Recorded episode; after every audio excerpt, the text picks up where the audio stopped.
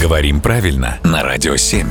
Володя, рада приветствовать. Доброе утро. Доброе утро, Владимир. У нас вот здесь слушатель Сергей из Саратова задает вопрос. А как правильно говорить? Секторы или сектора? Все на «С» у нас. И Сергей, и Саратов, и сектора. Сложилось. И, и- и словарь будет сейчас на «С» тоже, потому что к словарю обратимся. Вообще говоря, оба варианта в словарях есть. Правильно и так, и так.